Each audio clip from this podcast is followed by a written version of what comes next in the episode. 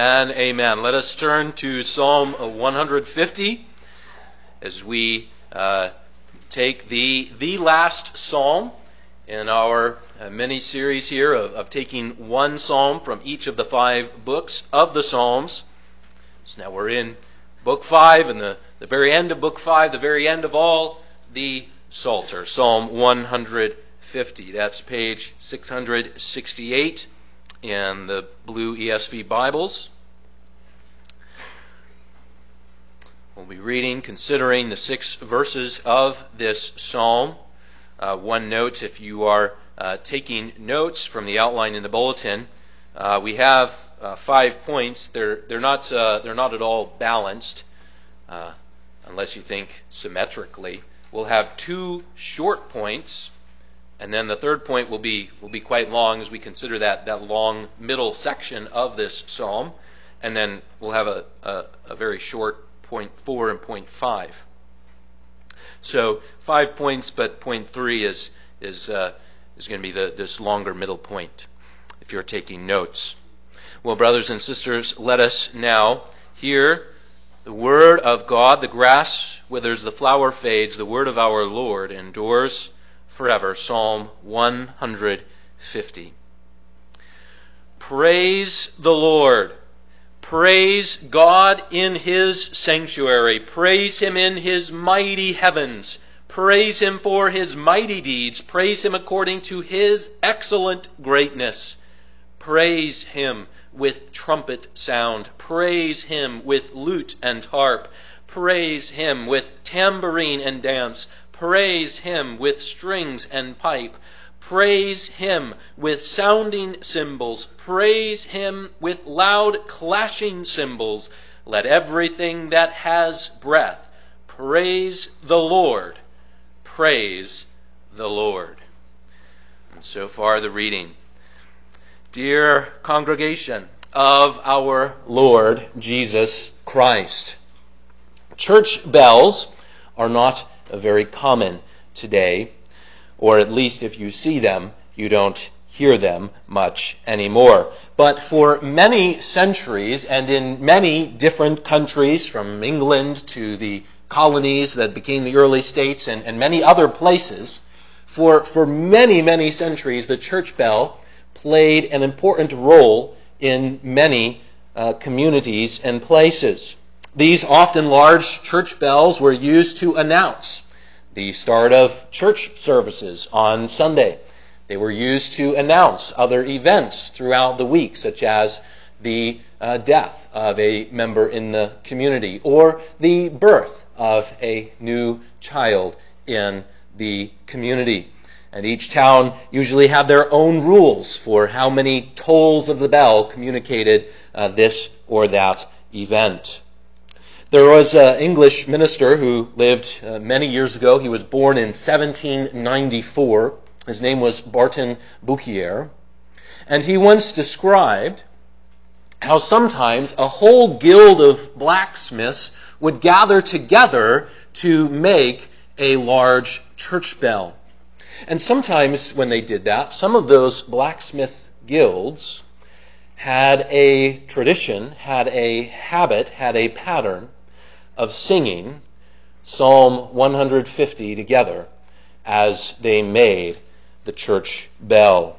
And Barton Bouchier describes this in a nearly poetic way when he says, quote, while the molten metal of the church bell was prepared to be let off into the mold, ready to receive it, one may picture these swarthy sons of the furnace with the ruddy glow of the fire upon their faces as they stand around while their deep voices rung forth this hymn of praise. End of quote. Surely God is to be praised by all. Let us hear the church bell calling us on Sunday. And let us hear the bell call us to a faithful Thursday lunch break, let us hear all the instruments that God's people, as His creative creatures, have made, and let us give praise to the Creator of everything. Our theme then is this May praise to God be our continual and final word. May praise to God be our continual and final word. And we begin with this Praise Yahweh in all uh, places.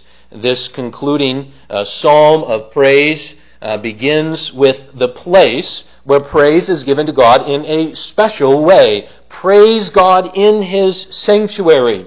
God's people are called to praise God everywhere, and we'll see that as we work through the rest of this psalm. But we are called in a particular way, in one day of seven, to give worship in a particular place as we gather together. And so the psalm begins with that special place. Praise God in His sanctuary. But it is not only the sanctuary where God is to be praised, it is everywhere. God is to be praised in His mighty heavens. Now, which mighty heavens is the psalmist thinking of? It is not clear. Is he thinking of the mighty heavens, the atmosphere, and then beyond the sun and moon and stars? Is he thinking of the mightiest heaven, which is invisible to us, where the angels are? It is not specified, perhaps, all of the mighty heavens are in view. Certainly, uh, just before this, in one of the other concluding Hallelujah Psalms, in Psalm 148, if you turn back just a page, or maybe not even a page, Psalm 148 verses 2 to 4, certainly all of the mighty heavens are included. Praise Him, all His angels, praise Him, all His hosts. Praise him, sun and moon. Praise him, all you shining stars. Praise him, you highest heavens and you waters above the heavens. And so here in Psalm 150, by using that language, mighty heavens, we are reminded that God is to be praised in every place, even to the invisible realm. God is praised and to be praised everywhere. And so, in the unlikely event uh, that anyone here is ever one of those few people who goes up into the uh, first and visible mighty heavens in a rocket ship. You are to praise God in the heavens. We are to praise God in all places. And we are to praise God in all things that He has done. That is our second point. Give praise to the Lord, give praise to Yahweh in all things. And so the psalmist puts together in verse 2 the mighty deeds of God and the excellent greatness of God. And surely everything that God has done is good. And, and we hear this, this beat throughout the psalm. Thirteen times in these six verses, we have uh, the verb praise praise him, praise him, praise him, praise him. And at the beginning and the end, it specified who him is. Praise the Lord. Praise the Lord. Praise the Lord. And he has done many excellent things. Everything he does is good. And it is especially the work of salvation which stands out as the greatest and most excellent work of God.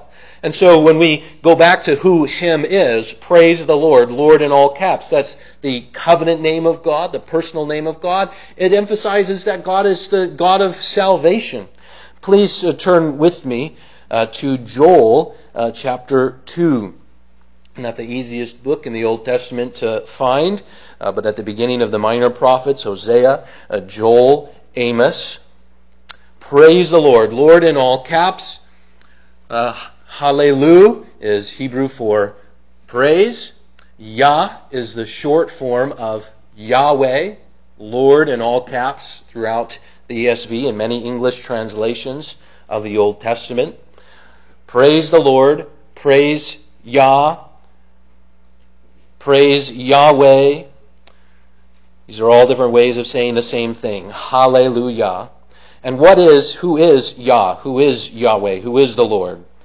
He's the God of salvation. Joel chapter 2, verse 32. And you'll see the name Lord in all caps more than once in this one verse. Joel 2, verse 32. And it shall come to pass that everyone who calls on the name of the Lord shall be saved. For in Mount Zion and in Jerusalem there shall be those who escape, as the Lord has said and among the survivors shall be those whom the Lord calls. So when we think of the name Lord, when we think of Yahweh, we think of God, Father, Son, and Holy Spirit. We see especially the Son as this text is used as Paul quotes from Joel chapter 2 in Romans 10. Now please turn with me to Romans 10, a little bit easier to find. After the Gospels, we have Acts and uh, Romans. Romans chapter 10, and we're keeping Joel 2:32 in mind. We're keeping that name Lord. Praise the Lord. Praise Him. We're keeping that name in mind. And we might say, well, if the, if the name is Yahweh, why isn't it translated Yahweh? And some English translations do that. Uh, but most say Lord. And we know that's also okay because that's how the New Testament translates it. In the Greek, it's the Greek name for Lord that translates the name Yahweh when the New Testament authors quote from the Old Testament. And one of those places is Romans 10, verse 13. Romans uh, 10, verse 13. For, quoting from Joel 2:32, for everyone who calls on the name of the Lord will be saved. Now, who is the Lord? Who is the God of salvation? Who is the one who has accomplished salvation. Look back at Romans 10, verse 9. Because if you confess with your mouth that Jesus is Lord, and believe in your heart that God raised him from the dead, you will be saved. Psalm 150. Praise him. Praise the Lord. Praise him for his mighty deeds. Praise him for his excellent greatness. God is always mighty. God is always good. We see that excellent greatness in a special way in the coming of the Son, Jesus the Lord, who died and rose again for the salvation of sinners, all those who repent of their sins and call upon His name, call upon the Lord, Yahweh, Jesus, our Savior. Now, brothers and sisters, let's come to our third point, this longer uh, middle uh, section of Psalm 150. And uh, here there's a focus on uh, musical instruments, which speaks of the wide variety of ways in which we are called to give praise to the Lord. And we're going to zoom in on three of the instruments listed. We're going to begin with the first one, the trumpet. Now, boys and girls, you should probably be thinking of something more like a ram's horn that makes a single loud note and not of a you know, modern trumpet with, with three valves.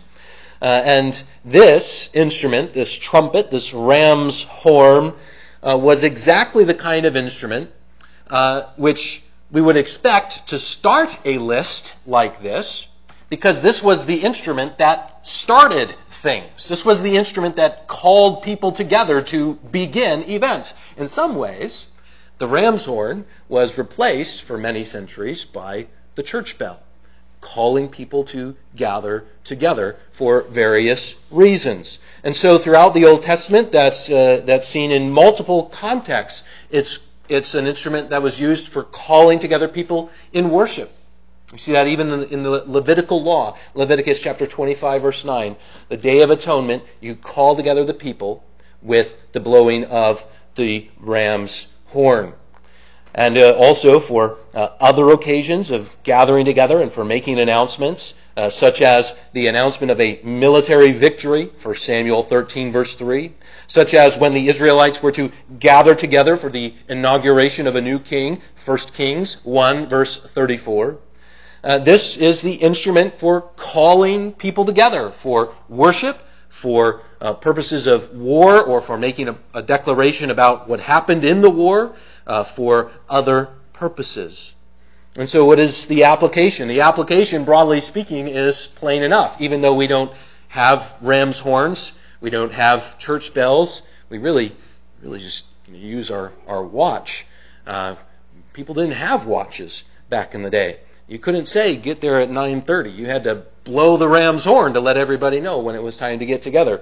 Uh, and so, while we don't use these kinds of instruments in the same way, the application is plain enough. whatever we gather together for, let us gather together for the purpose of honoring God, praising Him in the uh, military victory, praising Him in worship, certainly, but but in, in many ways, in many places. And now let's uh, let's look at another instrument, and this is another very broad, sweeping instrument, and that is the harp at the end of verse three.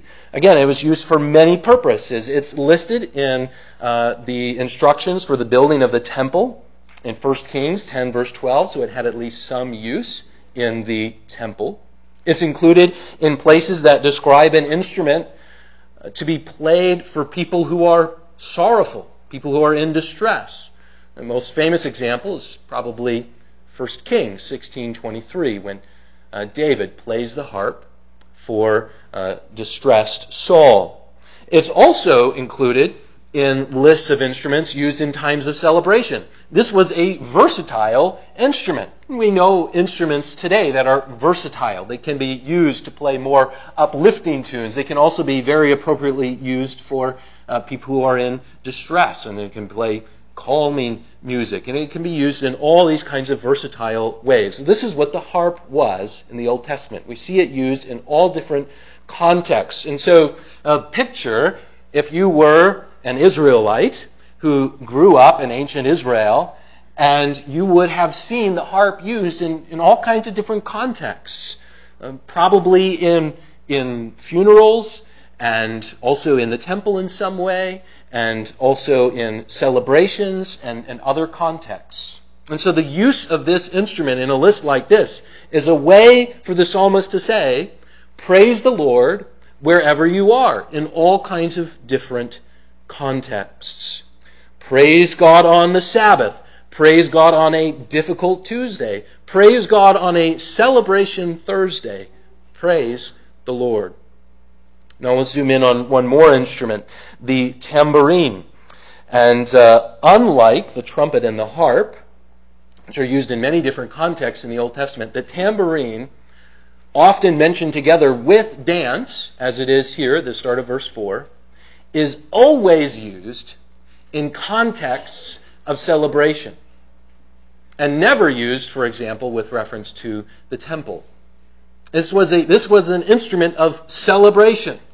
And so, most often in the Old Testament, it's, it's military celebrations, such as when the Israelites celebrated the defeat of Pharaoh and his army in the Red Sea, but other military victories as well. We have reference to the tambourine and dance coming out. You celebrate that the enemy is defeated and you are free. That is a day to get out the tambourine and dance. It's also mentioned a couple of times in the reference of family celebrations in the Old Testament. This is an instrument for special occasions.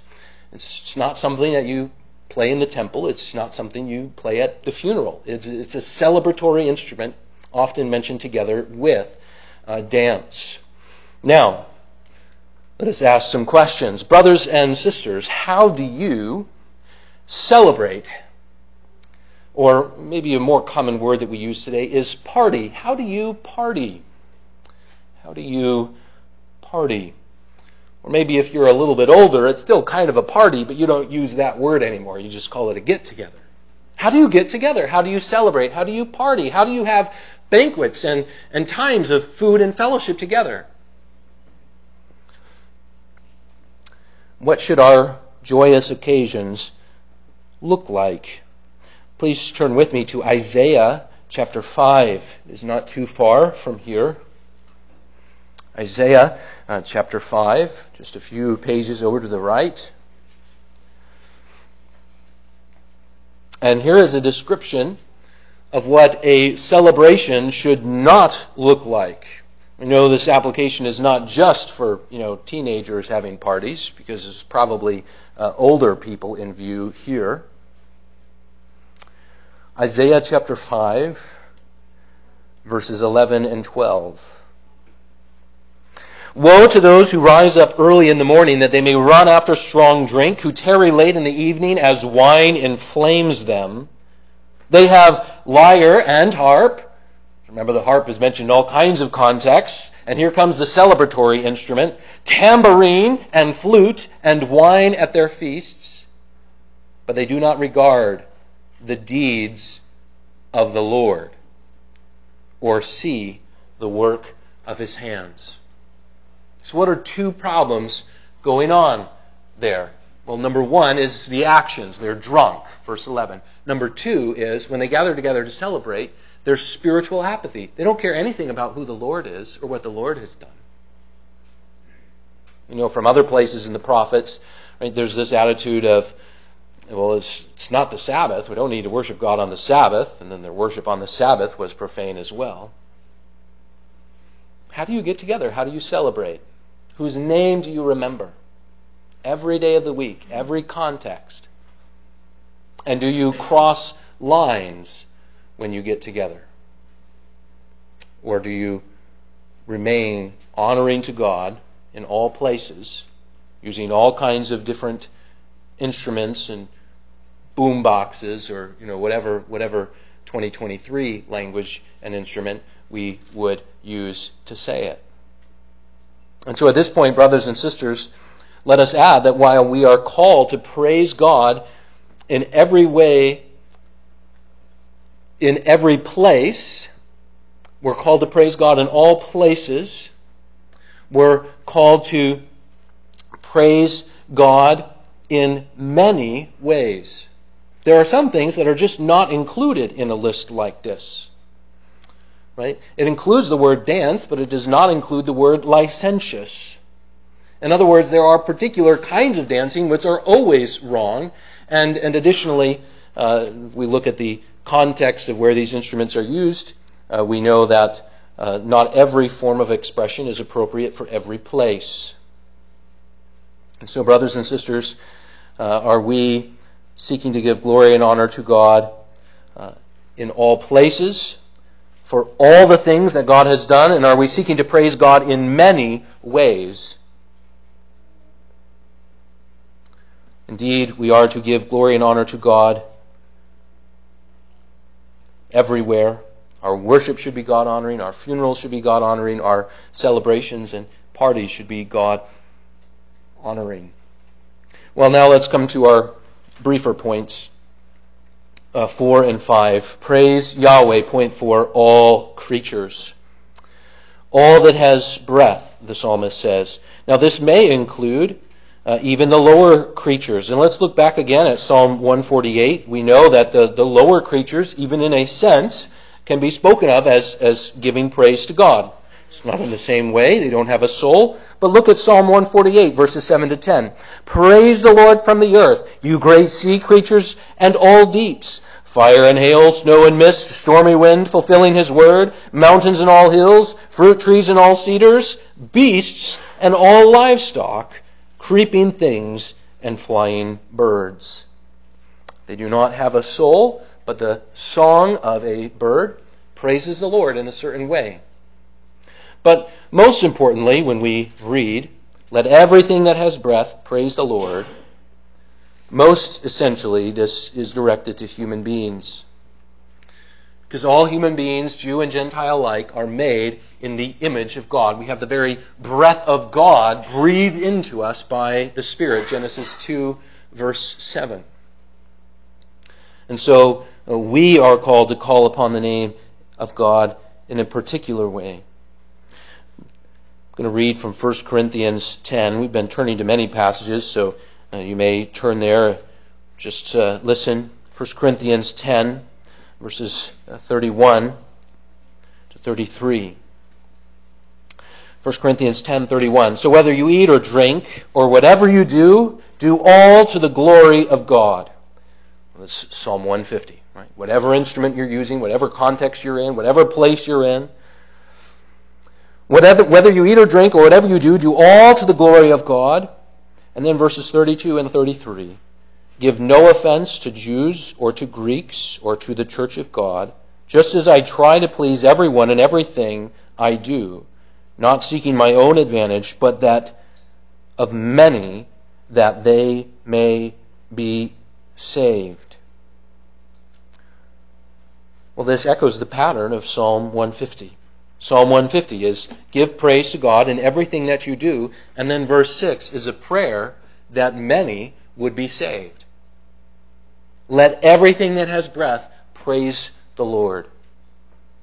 Let every living person know that Yahweh is the true God, the God of salvation, that they would call upon Him and know all of His excellent, excellent deeds, and especially the deed of saving our very souls.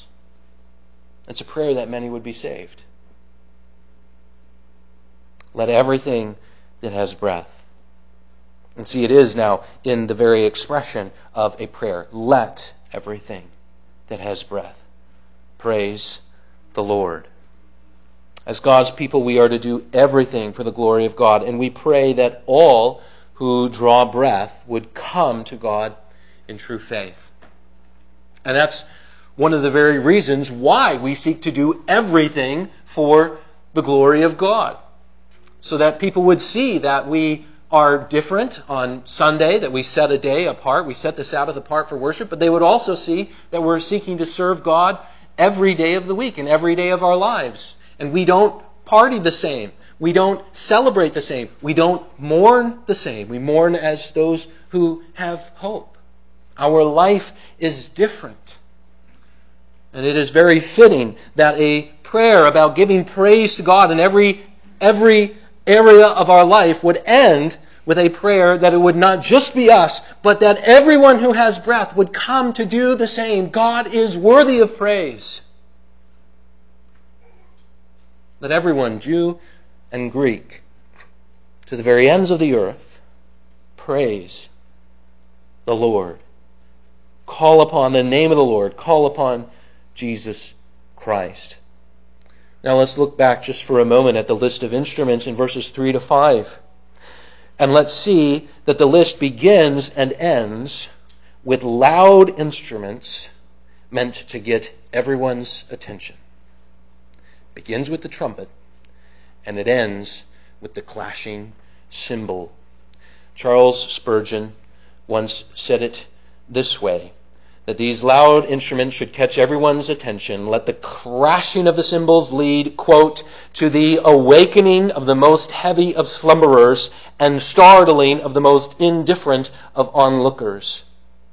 End of quote. Praise ye the Lord. Hear the trumpet sound. Hear the cymbals clash. Awake from your slumber, all you who would live in darkness. Call upon the God of salvation and give praise to Him in everything because He is always good. Let all that has breath praise the Lord. Praise Yahweh. This is how the Psalms end. It teaches us that even though there's some deeply intense Psalms, this is the end point we always want to get to. The last word of every book of the Psalms is always a word of praise, but that is true in a special way as the whole Psalter comes to an end. And so, for the last five Psalms all together, they are the Hallelujah Psalms, 146 to 150. They all begin and end with the words, Praise the Lord. It's really praise you all the Lord. Praise ye the Lord. Praise you Him. This is where the Psalms end. This is the final word. And this is one of one of the repeated anthems of heaven, where we are with God for a thousand years and we have no less days to sing His praise. What are the repeated anthems of heaven? One of them is Holy, Holy, Holy, Lord God Almighty. Another repeated anthem. As God brings all of His chosen ones together to worship Him is Hallelujah. Revelation 19 verse 1. After this I heard what seemed to be the loud voice of great multitude in heaven crying out, Hallelujah! Salvation and glory and power belong to our God. And then verse 3. Once more they cried out, Hallelujah! The smoke from her goes up forever and ever. This is where the Psalms end. And this is the repeated anthem one of the repeated choruses of all of God's multitude, all of his chosen ones, and also all of his angels forever and ever. Praise the Lord. Amen. Let us pray. Great God of salvation, of creation, everything